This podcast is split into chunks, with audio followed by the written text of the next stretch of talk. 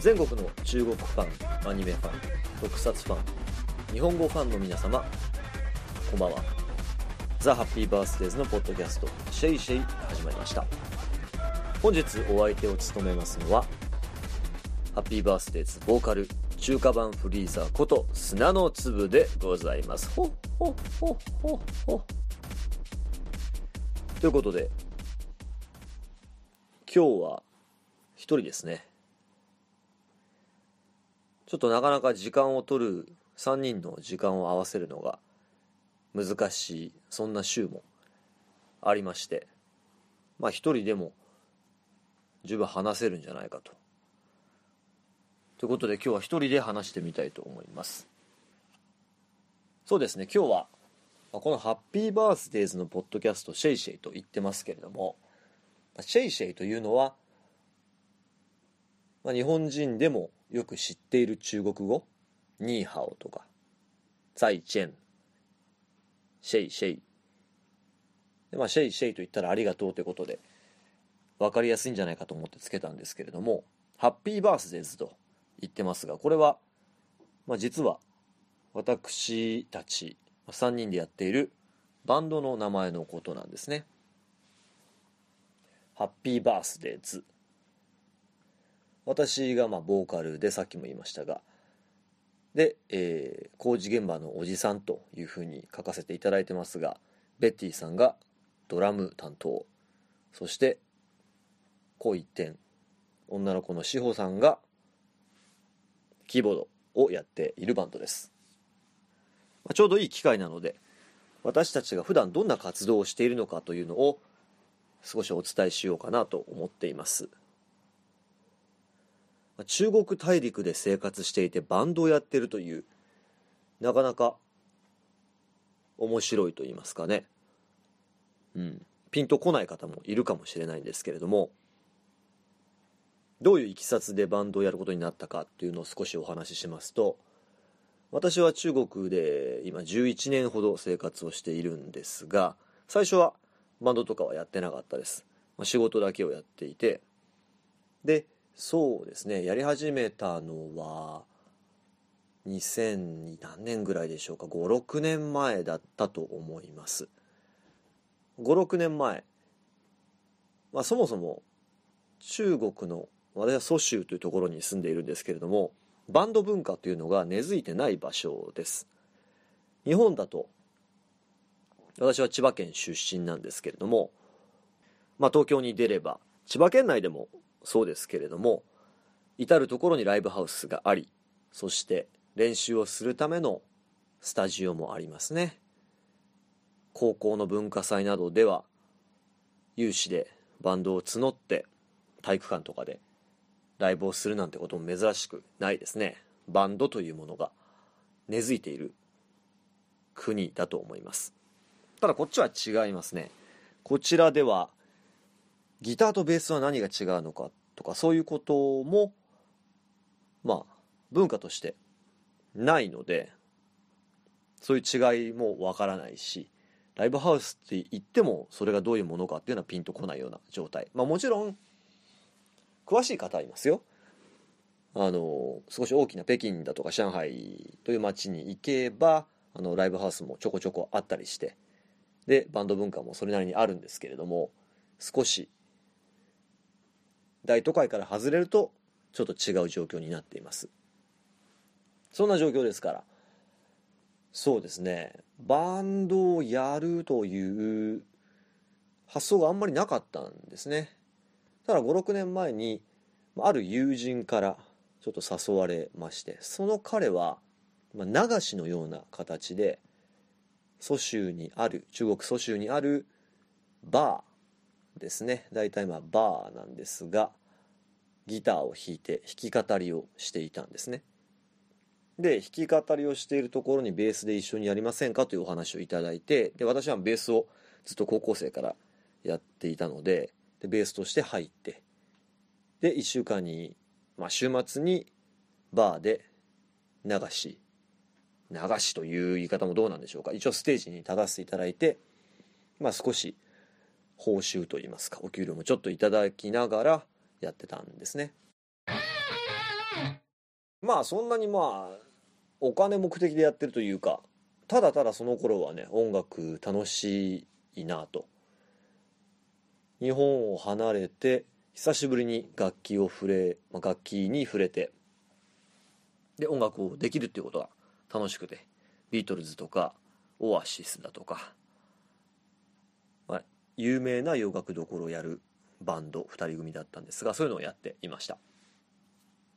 まあ、ここであれと思うかもしれないんですけれどもあの私は完全に素人というか学生時代にちょっと楽器をかじってただけのプロでも何でもないんですけれどもそういう人がお金をもらって人前で演奏を毎週できるようなそういう環境なんですねこちらは。こちらはと言いますかバンドが根付いてないからでしょうかね。楽器を弾いて歌えることというのが一つの特技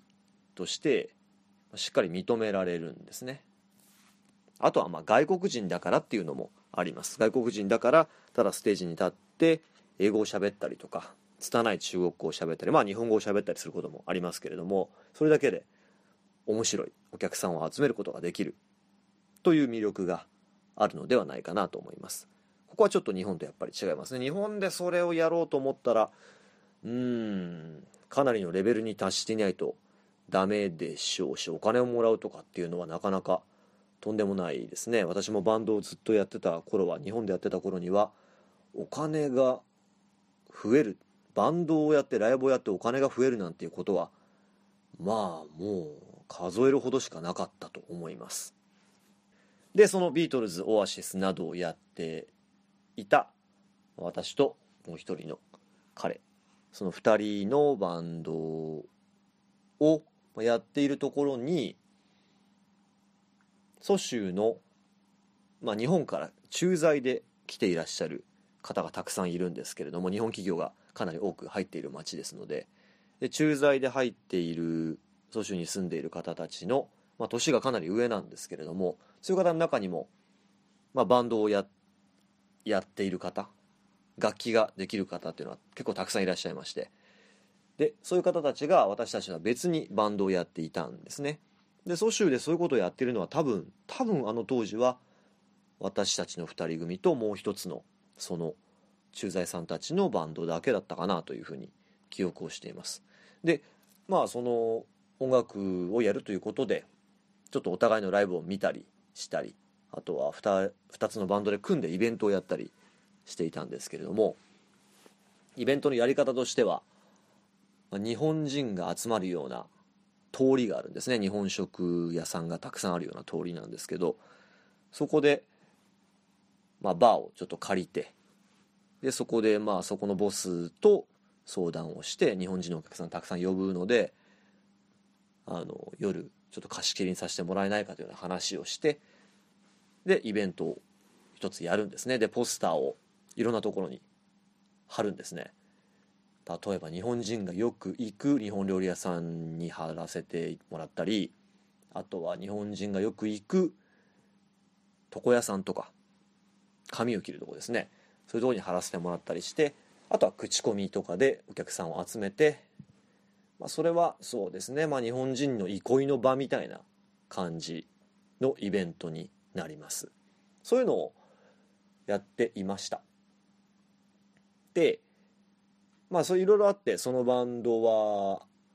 終わったんですけれどもその後ですね「ハッピーバースデーズ」という今のバンドを組むに至ったんですね。でこの「ハッピーバースデーズ」なんですがちょっとやっていることが前やっていたこととちょっと違うんですね。前はただ音楽が純粋に楽しい。で日本人の憩いの場を作る。日本人で、まあ、日々の疲れを癒すといいますか。語らって、えーまあ、同じ国の者同士で盛り上がるというような感じなんですけれどもちょっとなんかもうちょっと広がったことができないかなというふうに考えるところが私にもありまして。で今のベティさんとまあ、翔さんは、翔さんは最近入ったので、前もう一人男性の方がいらっしゃったんですけれどもその3人で「ハッピーバースデーズ」を始めたんですね。でこのバンドでやることは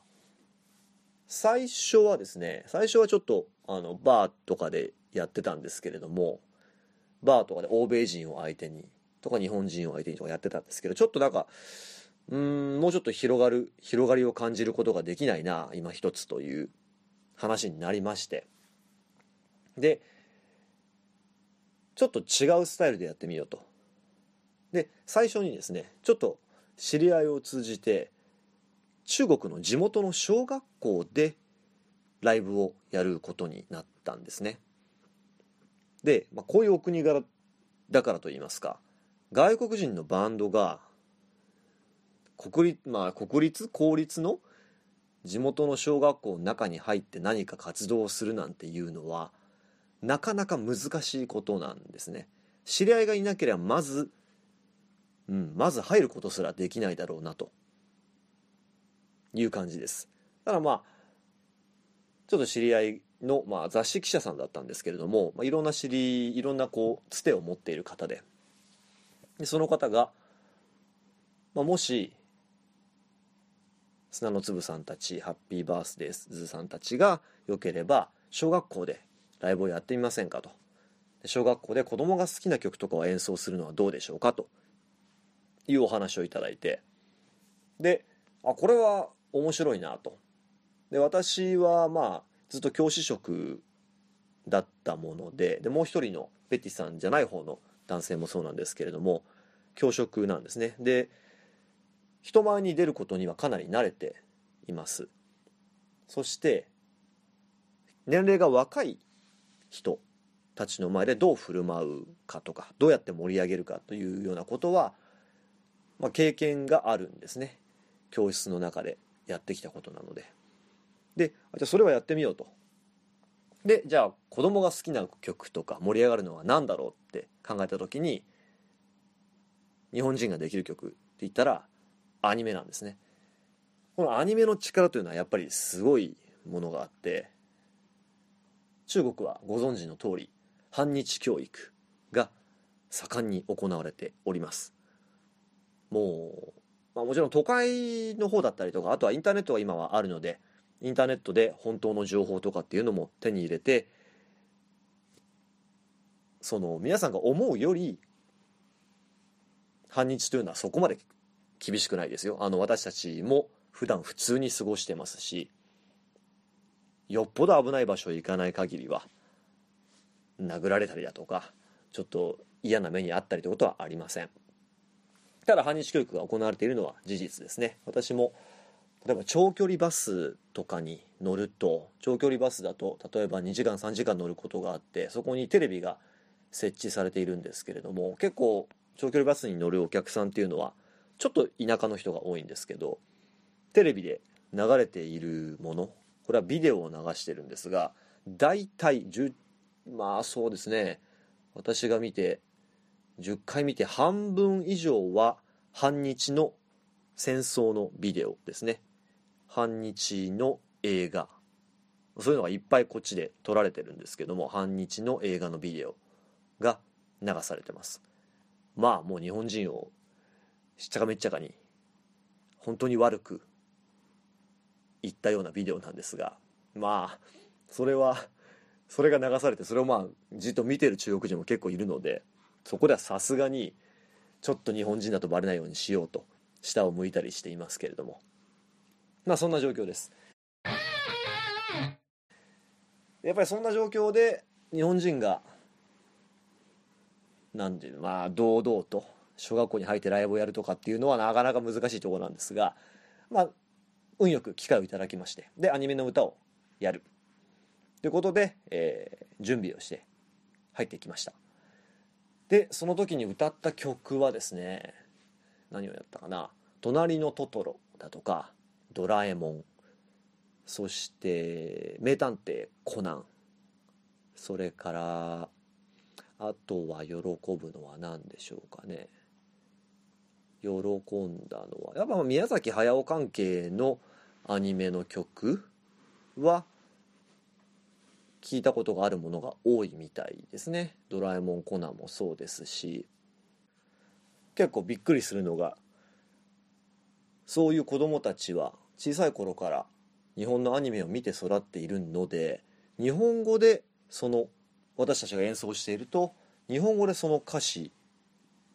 日本語の歌詞で歌うことができたりするんですね。一緒に歌ったりするんですね。まあやっぱり小さい頃から慣れ親しんでいるものっていうのはそうなるんですね。うん。だから子供たちの胸中思うと複雑ですけれどもね。面白い日本のアニメを見ながら学校では日本は悪い国だというふうに教えられているのかなと考えるとなかなか複雑なものがありますけれども、うん、で小学校そうですね。3つ4つ小学校でライブをやらせていただきました。でそうですね、まあ、雑誌なんかにも蘇州の雑誌なんかにも取り上げていただいたことが何度かあります。ですごく楽しかったんですね。でこれは前にやってたような日本人の憩いのためのバンドでは全くないしこれは一つの授業になるなと感じまして、まあ、もちろんあのそれぞれ自分の本職はありますけれども週末ですとかあとは、まあ、たまに休みを取って平日に小学校にお邪魔したり。で、え、そういう活動を行っていました。曲もちょっと作ったりして日中友好のための曲とかができたらいいねなんていう話をして作ったりしてで歌詞を中国語で書いて歌詞を子どもたちに配って一緒に歌ってもらったりとかそういうこともしていました。でその後小学校のライブがちょっと少なくなってきた後に、えー、お話しいただいたのがこちらのアニフェスですね。アニフェスマンジャンというんですがマンジャンと言ったらマンは漫画のマンジャンは展覧会の展。でマンジャン満点と書いてマンジャンというんですがこれがアニフェスという意味です。でアニフェス日本でももちろん大きなアニフェスありますけれどもこちらではそうですね毎週どこかで、まあ、中国も広いですから毎週どこかで何かしらのアニフェスが行われていると言っても過言ではないほどアニフェスが盛んです。アニフェスに参加するのは小学校はちょっと小さすぎますね。高校生大学生が主な年齢層でしょうか。蘇州でもありますし隣町の無釈というところでも上海でももちろんあります。でこれはかなり若い子たちが主催するんですね。もうそれこそ大学生であったり大学ちょっと過ぎたぐらいの子たちであったりがあの自分たちで企画をして自分たちで体育館のような場所を借りて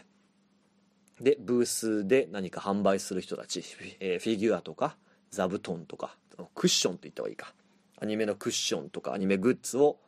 販売する人たちを集めてで1日から2日間ぐらいかけてアニフェスを行うんですね。でどのアニフェスにも大体舞台が設置してありまして舞台上には大きなスクリーンがあったりします。で、まあ、フェスティバルですからねそのブースで買い物をするもよし中で食べ物を食べるとかあとは舞台でやっている催し物を見るだとかこういうことができます。もう本当に人がすごく集まります。みんなコスプレで。でアニメはそうですね。90%以上売られてるものは日本のアニメのものですしスクリーンで流してるアニメだって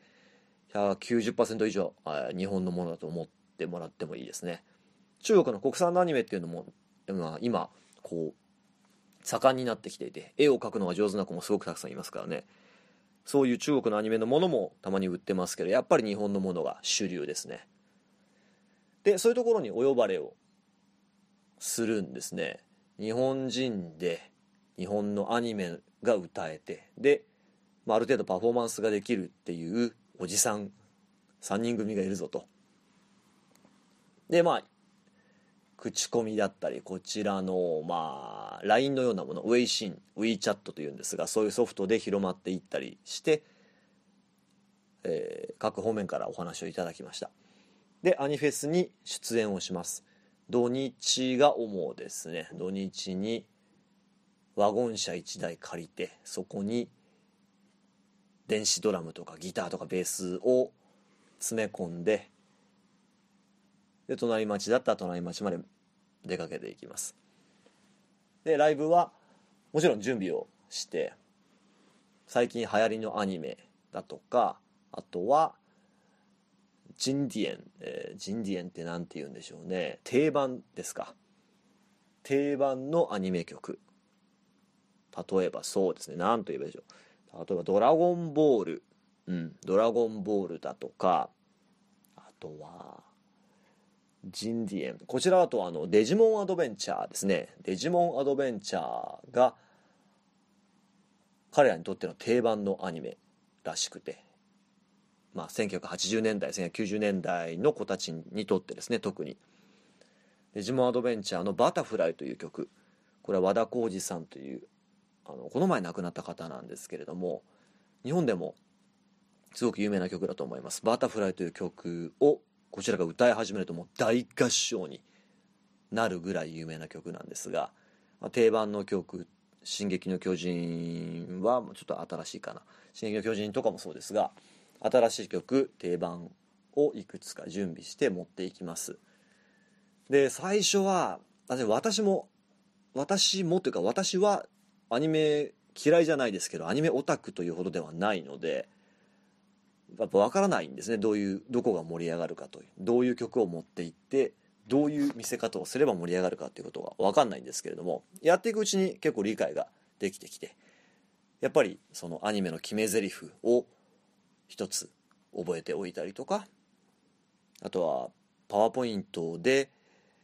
スクリーンに流す映像だとかをちゃんと作っとくんですね。あのこっちはそういうマンジャンアニフェスだと著作権的な問題がほとんどないので流し放題なんですね。そのアニメをダウンロードして流すも OK ですし例えばその主題歌をダウンロードしておいて SE として使うとかなんだったらもうそのカラオケ版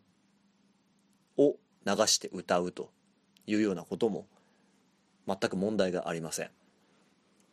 法に触れてるのか触れてないかちょっと分かんないですけれどもそれでとやかく言われることは全くないですね。でそういうような活動を2014年あたりからずっとやっています。今はアニフェスはたまになんですけれどもあとはショッピングセンターこちらにはイオンですね。イオンモールが日本のイオンモールが進出していてでイオンモールで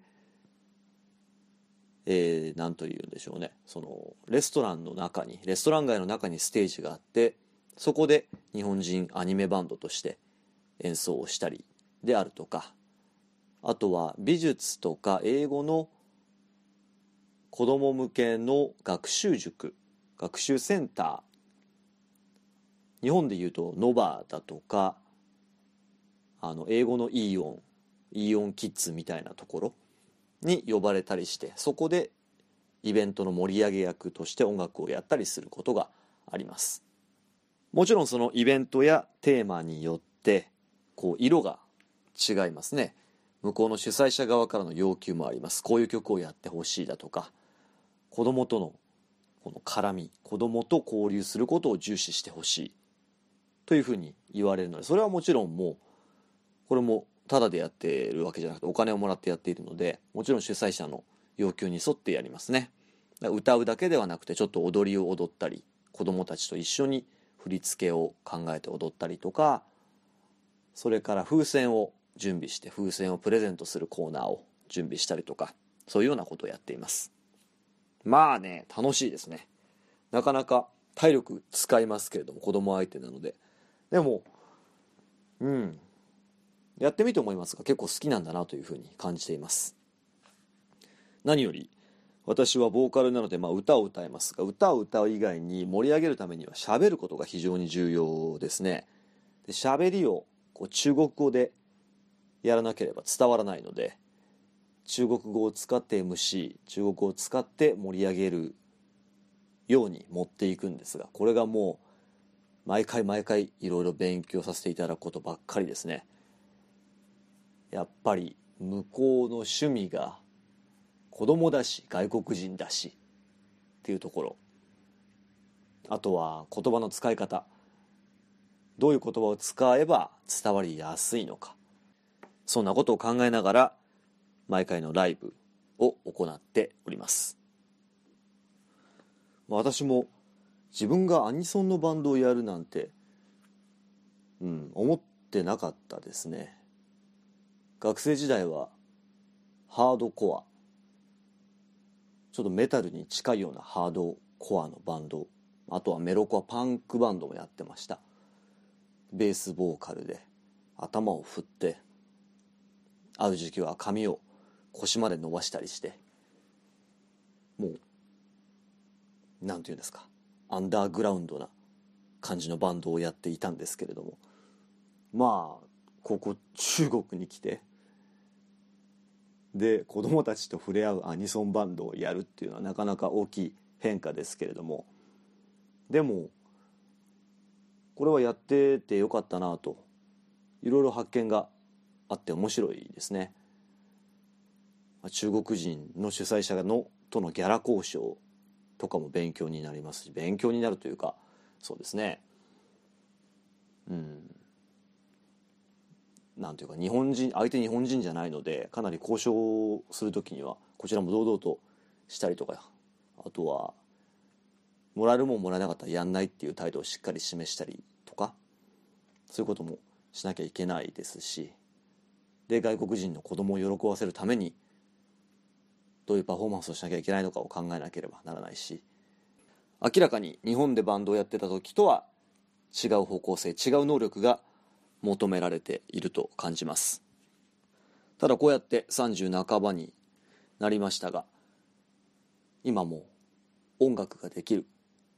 楽器を弾くことができて歌を歌うことができるというのはこれは 誰でもできることではないし学生時代にやっておいたことが今になって生きていると。うん、でこの能力って日本にいるとバンドできる人ってかなりいっぱいいたりして楽器ができることもそうそう珍しいことではなくてでバンドなんて山ほどあるしなかなかバンドで自分を示していくのって難しいことなんじゃないかなと私は思うんですが場所を変えてみるとその文化が根付いていないところその文化がちょうど始まりだしたようなところそんな場所は世界にいくらでもあるのでそういうところへ行って自分を見てくれる人が日本人ではないところへ行ってみると結果はかなり面白いものになります。まあなかなか国外へ飛び出すというのは時間のことやお金のこと家族のこと仕事のこといろいろあってそうね簡単なものではないとは思いますが違った国の人違った文化の人に囲まれる。そういう人たちに自分を見てもらうと自分が今まで価値がないとかこんなことができてもしょうがないというふうに思っていたことが突然光り輝くことがあります。日本人なら誰でも知ってること日本だったら当たり前のこと日本ではもうオワコンって呼ばれるようなこと。それが国を変えると地域を変えると全く評価されるこの基準が違うんでね。だから、まあ、もしね日本で生きにくいだとかなかなかうまくいかないなっていうふうに考えてらっしゃる方がいらっしゃったらなんとか時間を作って外に出てみるのっていうのは非常に価値がある意味があることになると思います。ということで今日は私たちがやっているハッピーバースデーズのバンドのお話そして最後はなぜか人生相談みたいになってしまいましたがまた機会があれば私の一人語り。まあねもちろん基本的には志保さんとベティさん2人入れて3人でやっていきたいんですけれどもこういうこともあります。なかなか時間が取れないこともありますので私の一人語りにもぜひぜひお付き合いいただければなというふうに思います。もしご質問やご感想等ありましたら砂の粒 yahoo.co.jp sunanoTSUBU 砂の粒アットマーク yahoo.co.jp までお送りください。ツイッターハッシュタグハッピー蘇州でつぶやいていただいても大丈夫です。やはりポッドキャストはインターネットという偉大な発明に乗せて世界に開かれて作られているものですから私たちも独りよがりにならないで自分たちの話だけをしているんではなくてたくさんの人と交流ができればいいなと。そこからまた何かが生まれて何か面白いものを作っていければいいなというふうに考えておりますのでぜひぜひご意見お寄せください。中国のこと中国文化のことまたは中国以外で海外生活を送ってらっしゃる方とかあとは日本で中国人とこんな触れ合いがありました。中国だけじゃなくてもいいですね。外国人とこんな触れ合いがありましたとかそんな話ありましたらぜひぜひお寄せいただければと思います。ではハッピーバースデーズのシェイシェイ砂の粒一人語りの回これで終わりにしたいと思います。来週もまたよろしくお願いします。あばら。